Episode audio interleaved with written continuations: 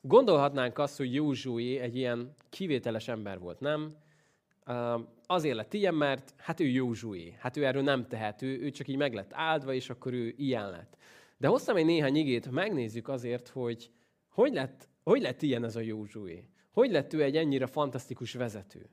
A, hogy a körülnézem ma a keresztény világban, akkor nagyjából azt a statisztikát tudjuk hozni ma, amit a bibliai időkben hoztak a vezetők, ami úgy szól, hogy a vezetőknek a 80%-a elbukott a halála idejére már.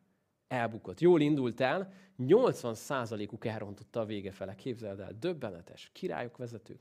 Mai nap is ezt látod. Hatalmas celeb, influencer, nagy keresztények felnőnek, és utána nagyon csúnya bukásokat látunk egymás után. Mi volt a titka annak az embernek, aki nem bukott el? Szeretném, hogy egy kicsit megnéznénk, és itt a képeknél megint kicsit tovább megyünk, még ennél is tovább megyünk, húha, ennél is tovább megyünk, és hú, itt meg nagyon-nagyon, nagyon-nagyon elmentünk. Uh, kellene még legyen ott egy jó néhány igevers, ha megtaláljátok, majd szóljatok, ha nem, akkor, akkor most a kivetítés nélkül dolgozunk.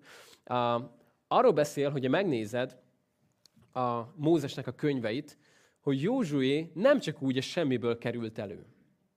Ő nem csak úgy előkerült, hogy Mózes meghal, és akkor hát ki legyen akkor az új vezető? Ah, nézd csak, itt van, itt van Józsué, akkor legyen ő. Hanem azt olvasod, hogy Mózes életében Józsué ott volt mellette, mint egy egyszerű kis szolga.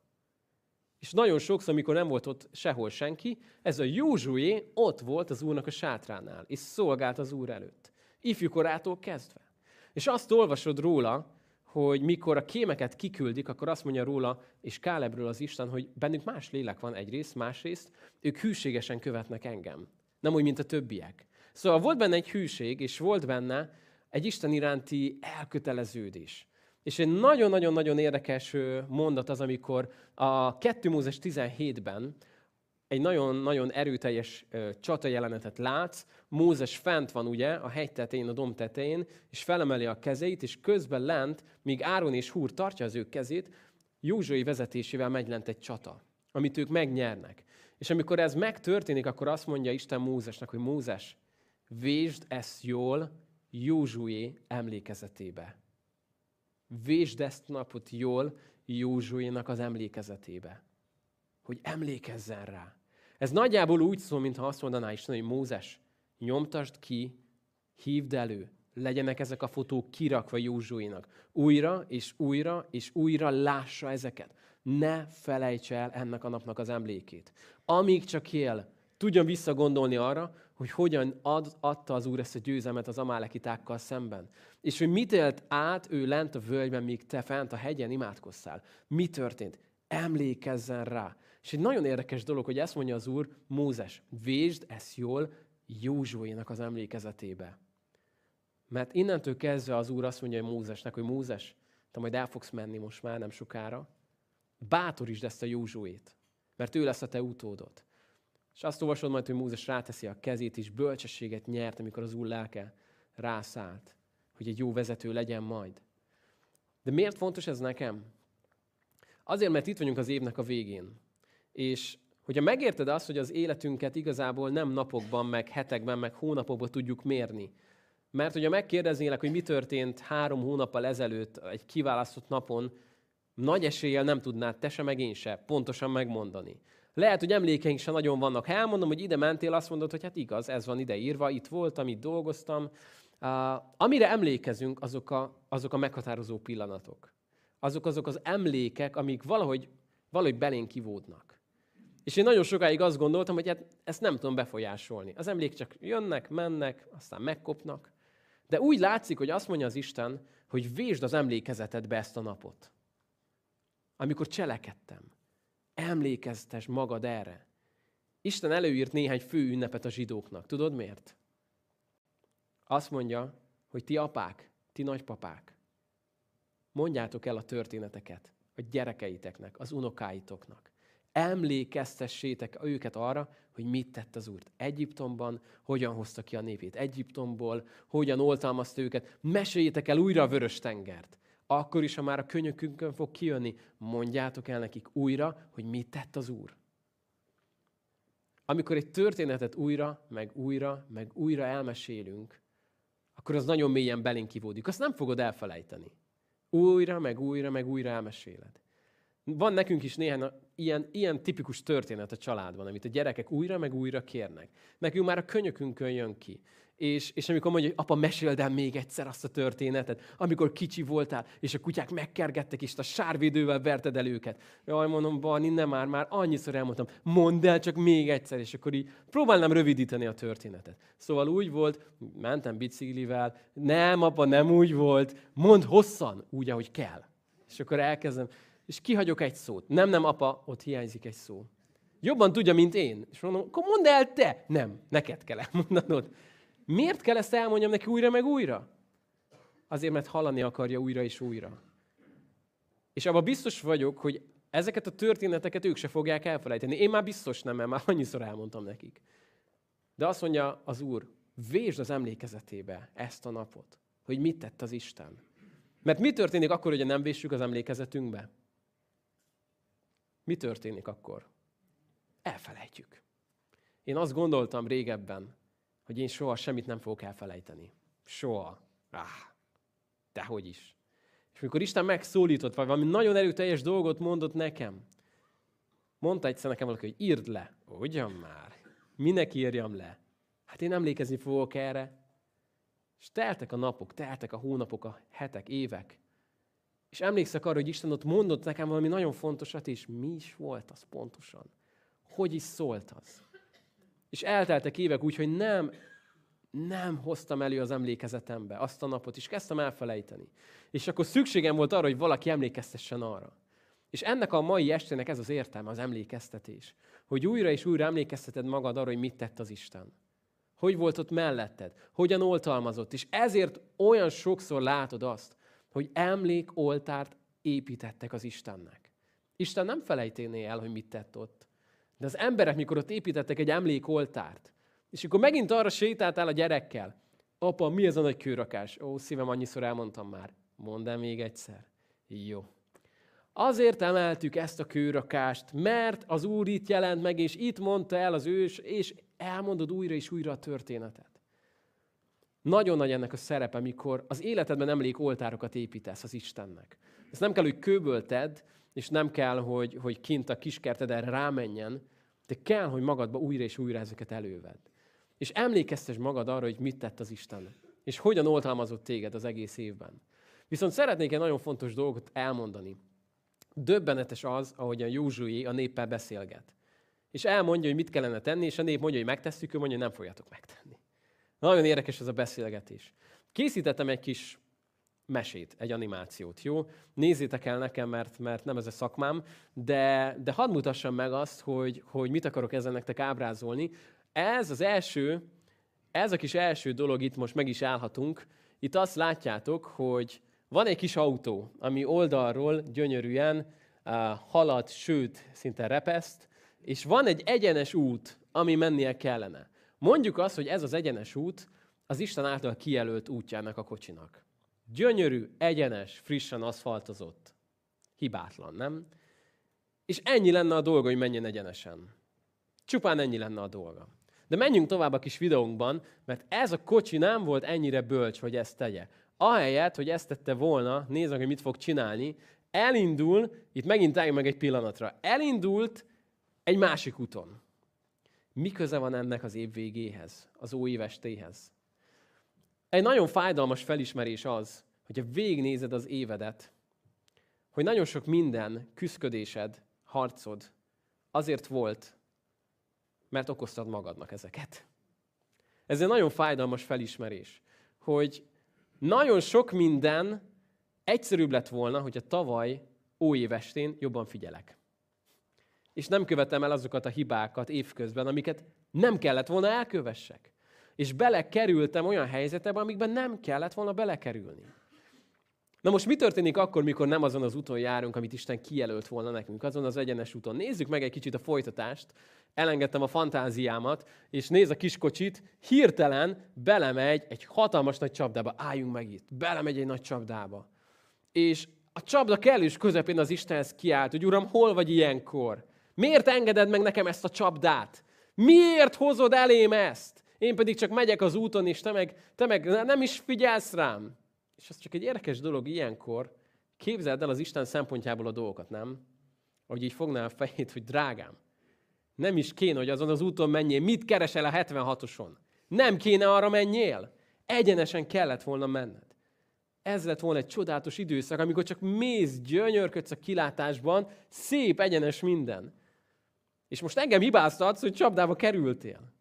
De tudod, miért jó az Isten? Hogy ilyenkor se azt mondja, hogy nem hiszem el, elegem van ebből a kis kocsiból. Nyomjuk össze, vagy csak egyszerűen nem tudom. Ne is figyeljünk rá többet. Megy az esze után, megérdemli. Megy tovább a kis autónk, nézzük meg, mi történik még vele. Mondtam, hogy elengedtem a fantáziámat, megy tovább a kis autó, és egyik, egyik problémából a másikba fog belemenni. És mikor már azt hiszi, hogy túl van mindenen, és már az ordító oroszlánon is túl van, jön a sárkány, jön a tűzokádó minden, és, és végül pedig egy hatalmas nagy csúnya vége lesz a kocsinknak. Jó, itt eltüntethetjük a kocsit, ne is lássuk többé. De miért mutatom ezt a képet nektek? Azért, mert az emlékezés az nem egy unalmas dolog. Az emlékezés az egy nagyon fontos része az életünknek, hogy tanuljunk, amikor visszanézünk a hibáinkból is. Azt mondta egyszer egy bölcs ember, hogy semmi értelme elkövetni egy hibát, ha nem tanultál belőle. Semmi értelme nem volt elkövetni. Akkor van értelme elkövetni egy hibát, hogy tanulsz belőle. És ha visszanézel az elmúlt egy évedre, lehet, hogy vannak benne olyan harcok, amiket nem kellett volna megharcoljál, hogyha nem rossz úton mentél volna. Dávidról azt mondja az ige, hogy az Istennek a harcait harcolta.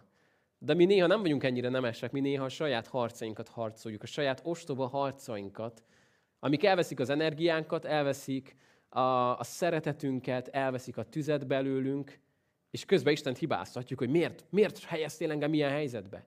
És Isten meg mondja, hogy drágám, rossz úton vagy. 26 évig tanulmányozzuk a Bibliát, ugye csütörtök esténként, és már egész jól haladunk. De hadd utaljak egy érdekes történetre. Amikor Abrám elmegy, és megérkezik ugye Kánán területére, um, elég hosszú, hogy hogy került oda, meg mit, mit háromba, 15 év, stb. Most azt hagyjuk. Jó, ott megérkezik, és jön egy éhínség, és hozzá egy döntést, elmegy Egyiptomba.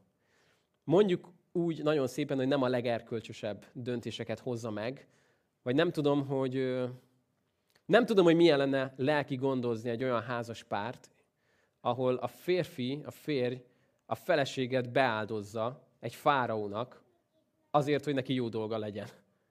Nem tudom, hogy milyen beszélgetés lenne egy házasság gondozáson ezután, de mondjuk csak így, hogy Ábrám nem a legjobb döntéseket hozta meg, sőt, eléggé lefele ment itt valószínűleg morálisan az élete.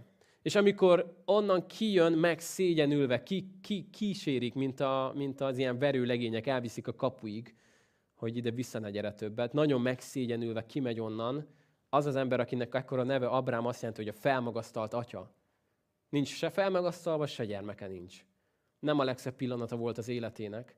Tudod, mit csinált ezután Abrám? Visszament Bételbe. Miért ment oda vissza? Mi történt Bételbe korábban?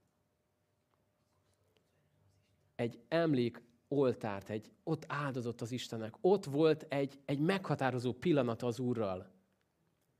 És azt mondta Abrám, hogy oké, okay, akkor menjünk vissza Bételbe.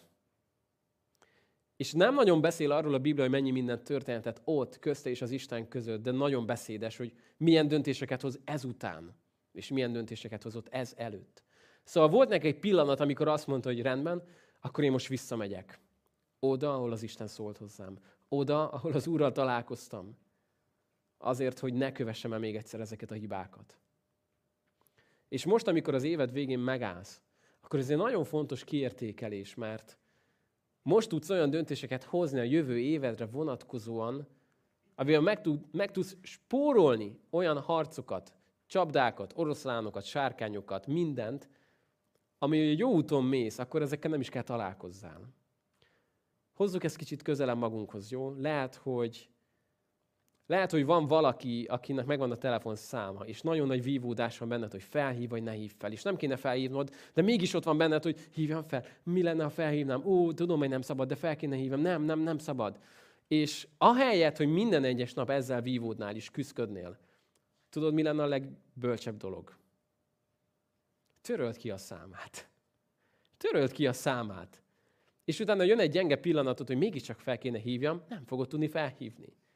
Hogyha van egy ember, akit mondjuk követsz valamik, nem tudom, Facebookon, Instagramon, és akárhányszor meglátod, mindig, mindig küzdködsz a féltékenységgel, hogy neki hogy lehet ilyen jó élete, hogy lehet ilyen szép, ilyen csinos, ilyen helyes, ilyen bármilyen, és akárhányszor meglátod, mindig felborul benned minden. Most ezt hadd mondjam nagyon óvatosan, jó? De nyugodtan állítsd le a követését, és ne nézd tovább a dolgait. Mondd meg neki, hogy a lelkészed mondta, hogyha megkérdező, hogy miért nem lájkolod már. Mert megteheted azt, hogy kioltasz egy kísértést.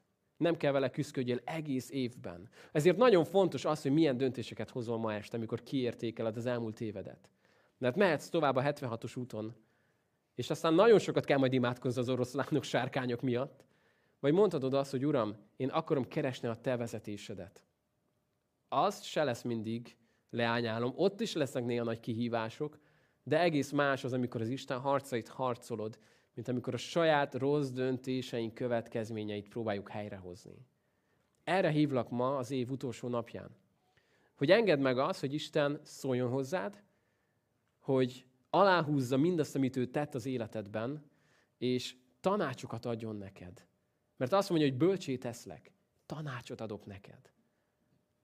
Isten akar téged vezetni, hogy merre tovább, hogy hogyan hogyan menjél tovább a következő évben. Ez nem volt egy könnyű év, hogyha őszintén visszatekintesz.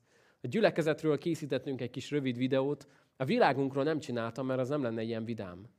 Hogyha megnézed, hogy mennyi minden történt, mikor már azt hittük, hogy már túl vagyunk minden Covid, meg minden dolgon, akkor jött egy háború, mindenféle infláció, gázár, üzemanyagár, annyi minden volt.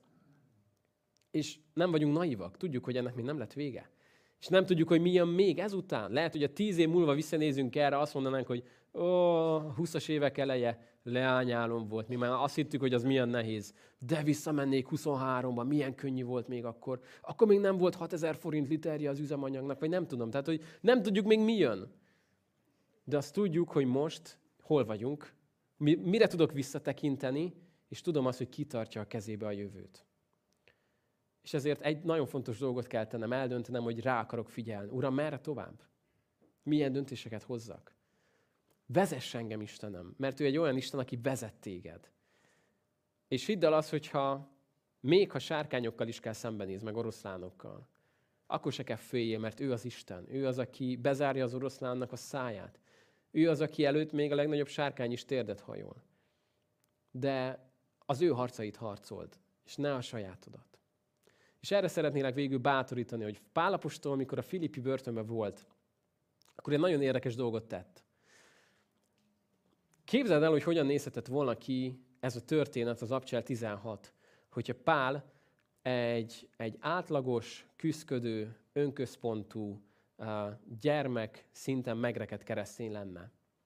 Akkor ez a történet úgy nézhetne ki, hogy Pál így ül, szótlanul, lógatja a lábát, Szilász megkérdezi, Pál, mi van?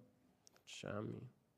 Pál, az, na, mi van? Mondjad, már látom nagyon, nem, nem vagy jól. Adjál. Nincs kedvem beszélni. És előbb-utóbb azért csak kihúz belőle valamit, és Pálból kifakad az, hogy komolyan elegem van. Ez, ez mi ez a helyzet? Mi megyünk, csináljuk a dolgunkat, hűségesek vagyunk, és megint itt vagyok a börtön, elegem van a börtönökből. Vissza akarom kapni az életemet, meg semmiben nem néznek engem. Érted? Római állampolgár vagyok, és mit megtesznek velem? És itt vagyok, megbilincselve. Ennek semmi értelme. És amúgy is fázok, meg éhes vagyok, meg már haza akarok menni, és áh, nem, áh, hagyjuk ezt az egészet. És mindenki megbántott. Látod, hogy nézett rám az az őr? Ez nézhetett volna ki ez a történet így. Azt olvasod ehelyett, hogy Pál és Szilász hangos énekkel dicsérték az Istent. Egy nagyon fontos dolog, hogy amikor megváltozik az, ahogyan látod a dolgokat, attól még sokszor a dolgok nem változnak meg, de a te szemedben már minden meg fog változni. Mert valami megváltozott, egy új szemüveget kaptál. És egy érdekes dolog, ami itt történik. Azt olvasod, hogy éjfél tájban jön egy földrengés, és kinyílnak a börtönek ajtajai. És mindenki elszaladhatna vígan. És én sokáig azt gondoltam, hogy ez, ez a nagy történet, nem? A csoda, hogy megnyílt, megnyílt a börtönajtó, és lehet menni. de a csoda az az, ami ezután történik. Képzeld el, hogy hogy hogy néz neki ez a történet, hogyha nem ismernénk a folytatását. Hogyan fejeznénk be? Én úgy fejezném be, hogy kinyíltak a börtön ajtók, és a rabok szaladtak, ahogy csak bírtak. Pálapostól félrelökött néhány pogányt, azokban még bele tudott ütni a börtönőr, pont elérte a kardjával, de az úr olyan sebességet adott Pálnak és Szilásznak, hogy kiszabadultak a börtönből, és megmenekültek. Aztán eltűntek, felszívódtak, és mentek a következő településekre, hogy nehogy megtalálják őket. Hiszen ez az egyetlen értelmes reakció, nem? A börtönajtó kinyílik, Pálapostól szaladjon onnan. Hiszen az úr kinyitotta az ajtót, mire vár? De egy nagyon érdekes felismerést kaptam, amikor hallgattam egy tanítást. Azt mondta valaki, Pálnak nem az volt a célja, hogy kikerüljön a börtönből. Neki nem az volt a célja, hogy kijöjjön Filippinek a börtönéből. Pálnak az volt a célja, hogy Isten bejöjjön Filippibe. Nagy a kettő közt a különbség, nem? És akkor vette észre azt, hogy ott van valaki, a börtönőr, aki éppen öngyilkos akar lenni, mert tudja, hogy itt egy dolog történt, hogy az összes rab elszalad. És Pál meg szól, hogy mind itt vagyunk, senki nem ment el. Képzeld el ezt a pillanatot. Képzeld el a többi rabot. mit csinál ez a Pál? Te jó ég, mit csinál? Most mehetnénk el. Csak gondolj bele, hogy a legtöbb ember nem azért került ott börtönbe, mert evangéliumot hirdetett. Ebbe biztos lehetsz. A többi rab azért került börtönbe, mert ölt, meg gyilkolt, az ugyanaz, de hogy olyan dolgokat tett, amiért börtönbe kerülnek emberek. És amikor kinyílnak az ajtók, szerinted azok az emberek nem akartak elszaladni? Nekik az belefért volna, hogy többen vagyunk, megöljük az őrt, aztán meneküljünk. De Pál lelkesen, mind itt vagyunk, senki nem ment el. És ekkor ott történik valami, itt jön a csoda. Mikor felhangzik ez a mondat, hogy mit tegyek, hogy örök életem legyen. Higgy az Úr Jézusban, és üdvözülsz, mint te, mint a te házad népe. És ekkor történik majd a nagy csoda. De amikor megérted azt, hogy egy helyzetben nem az a nagy győzelem, hogy hogy tudok kiszabadulni ebből a helyzetből csupán, hanem hogy hogy tud az Isten bejönni most ebből a helyzetbe. Hogy tudja megdicsőíteni magát ebben a helyzetben. És egy olyan világban élünk most, ahol erre lesz lehetőségünk. Mert várhatsz arra, hogy minden tökéletes és szép lesz körülöttünk, az az idő nem biztos, hogy el fog már jönni. De, de várhatsz arra reményteljesen, hogy Uram, hogy tudsz te most ebbe a helyzetbe belépni? És meglátod a lehetőséget. És ezért tud Pálapostól később azt mondani, kedves Filippiek, ahogy rátok gondolok, annyira nagy hála van a szívembe. Mert ezt a fotót raktam ki ide a szívembe rólatok. Egy nagy mosolyt. Látom magam előtt megtérni azt az embert, a börtönört. Nem azt a képet raktam ki, amikor éppen börtönbe zárnak, meg megszégyenítenek minket. Azt raktam ki, mikor Isten cselekedett. Úgyhogy arra kérlek, hogy most rendszerezz azt, hogy mit szeretnék kirakni erről az évről. A telefonokon van ilyen funkció, vagy a Facebook is talán csinál ilyet, hogy összeállítja az évedet fotókba. És néha, néha ezt megnéztük, Magdival mutatta, hogy nézd, mit csinált a telefonon, végignéztük. Most már egy kicsit más csinálunk, és azt mondom a Facebooknak, hogy nem kérek belőled, én akarom megcsinálni az évemet. Nem, mintha nem lenne igaz, amit ő kirak, de én akarom eldönteni, hogy mit akarok kirakni az évemről, mit akarok megnézni otthon. Mert el akarom dönteni, hogy mire akarok emlékezni ebből az évből. És igen, attól még történnek néha nehéz dolgok, de eldöntheted, hogy a börtönre emlékszel, vagy a börtönőrnek a megtérésére. Pedig ugyanaz a történet. De a végén elmondhatod, hogy hálát adok mindenért, értetek. Most szeretném, a kicsit el tudnánk csendesedni, és egy kicsit belenézni ebbe a visszapillantó tükörbe, de közben fogd a kormányt. Mert tudod azt, hogy bele kell nézned, de aztán vissza. Tartanod kell a szemedet arra, ami előtted van. Nagyon fontos látnod azt, hogy mi van mögötted. Abból sok információ jön. De nagyon fontos egyenesen fognod a kormányt, és tudnod, hogy merre tartasz. És arra hívlak most, hogy egy kicsit csendesedj el, és engedd azt, hogy Isten elét hozzon emlékeket, amiket ő tett. Ahogy a nő gondot viselt rólad, és lehet már el is felejtetted volna, hogy mi történt februárban, márciusban, áprilisban. És már olyan természetes, hogy megoldódott az a helyzet, de amikor benne voltál, akkor el se tudtad képzelni, hogy mi lesz ebből. És akkor, akkor olyan lehetetlennek tűnt, hogy ez megoldódik. Hogyha van nálad egy papír, ha van nálad egy telefon, bátran írd le ezeket a helyzeteket, hogy emlékezz rá, emlékezz rá. Én megtaláltam egy jegyzetemet. 2018-ból év végén azt írtam fel újévi fogadalomnak, hogy a gyerekek tudjanak elaludni. Minimalista éven volt, de akkor ez egy nagyon fontos fogadalom volt, hogy valahogyan tudjuk ezt a két gyereket hamarabb elaltatni, mint ahogy eddig. És akkor az olyan lehetetlennek tűnt. Most olyan természetes, hogy bemegyünk, mesézünk, beszélgetünk, és elalszanak. De ez, nem, ez akkor nem így volt. És akkor el se tudtam képzelni, hogy egyszer ez lesz jobb. De imádkoztunk érte, és most látom, hogy az Isten hogy gondot viselt ebben. Úgyhogy szeretnélek most erre hívni, hogy figyelj oda arra, hogy hogyan látod a dolgokat. Azzal hadd zárjam be, nemrég elmentünk meglátogatni a testvéremet, ő ott lakik a Petőfi utcában, ahol még régen laktunk, és uh, Eliott jött velem, és pont egy ilyen esős idő volt néhány nappal ezelőtt, esett az eső, minden szürke volt, a fű ki volt kopva, a fákról lement az összes levél, ugye ott a tömbházak uh, aljánál sétáltam vele, és megáll, körbenéz, kiveszi a cumit, ez mindig azt jelenti, hogy nagyon fontosat fog mondani. Nagyon ritkán veszi ki. Kiveszi a cumit, rám néz, és azt mondja, apa, olyan szép ez a világ. És én néztem rá, hogy te azt látod, amit én? Te mit látsz? Olyan szép ez a világ? És így néz körbe, és mosolyog, hogy olyan szép ez a világ. És azt mondtam, hogy tudom, mit igazad van. Szép ez a világ. El kell döntened, hogy mit látsz.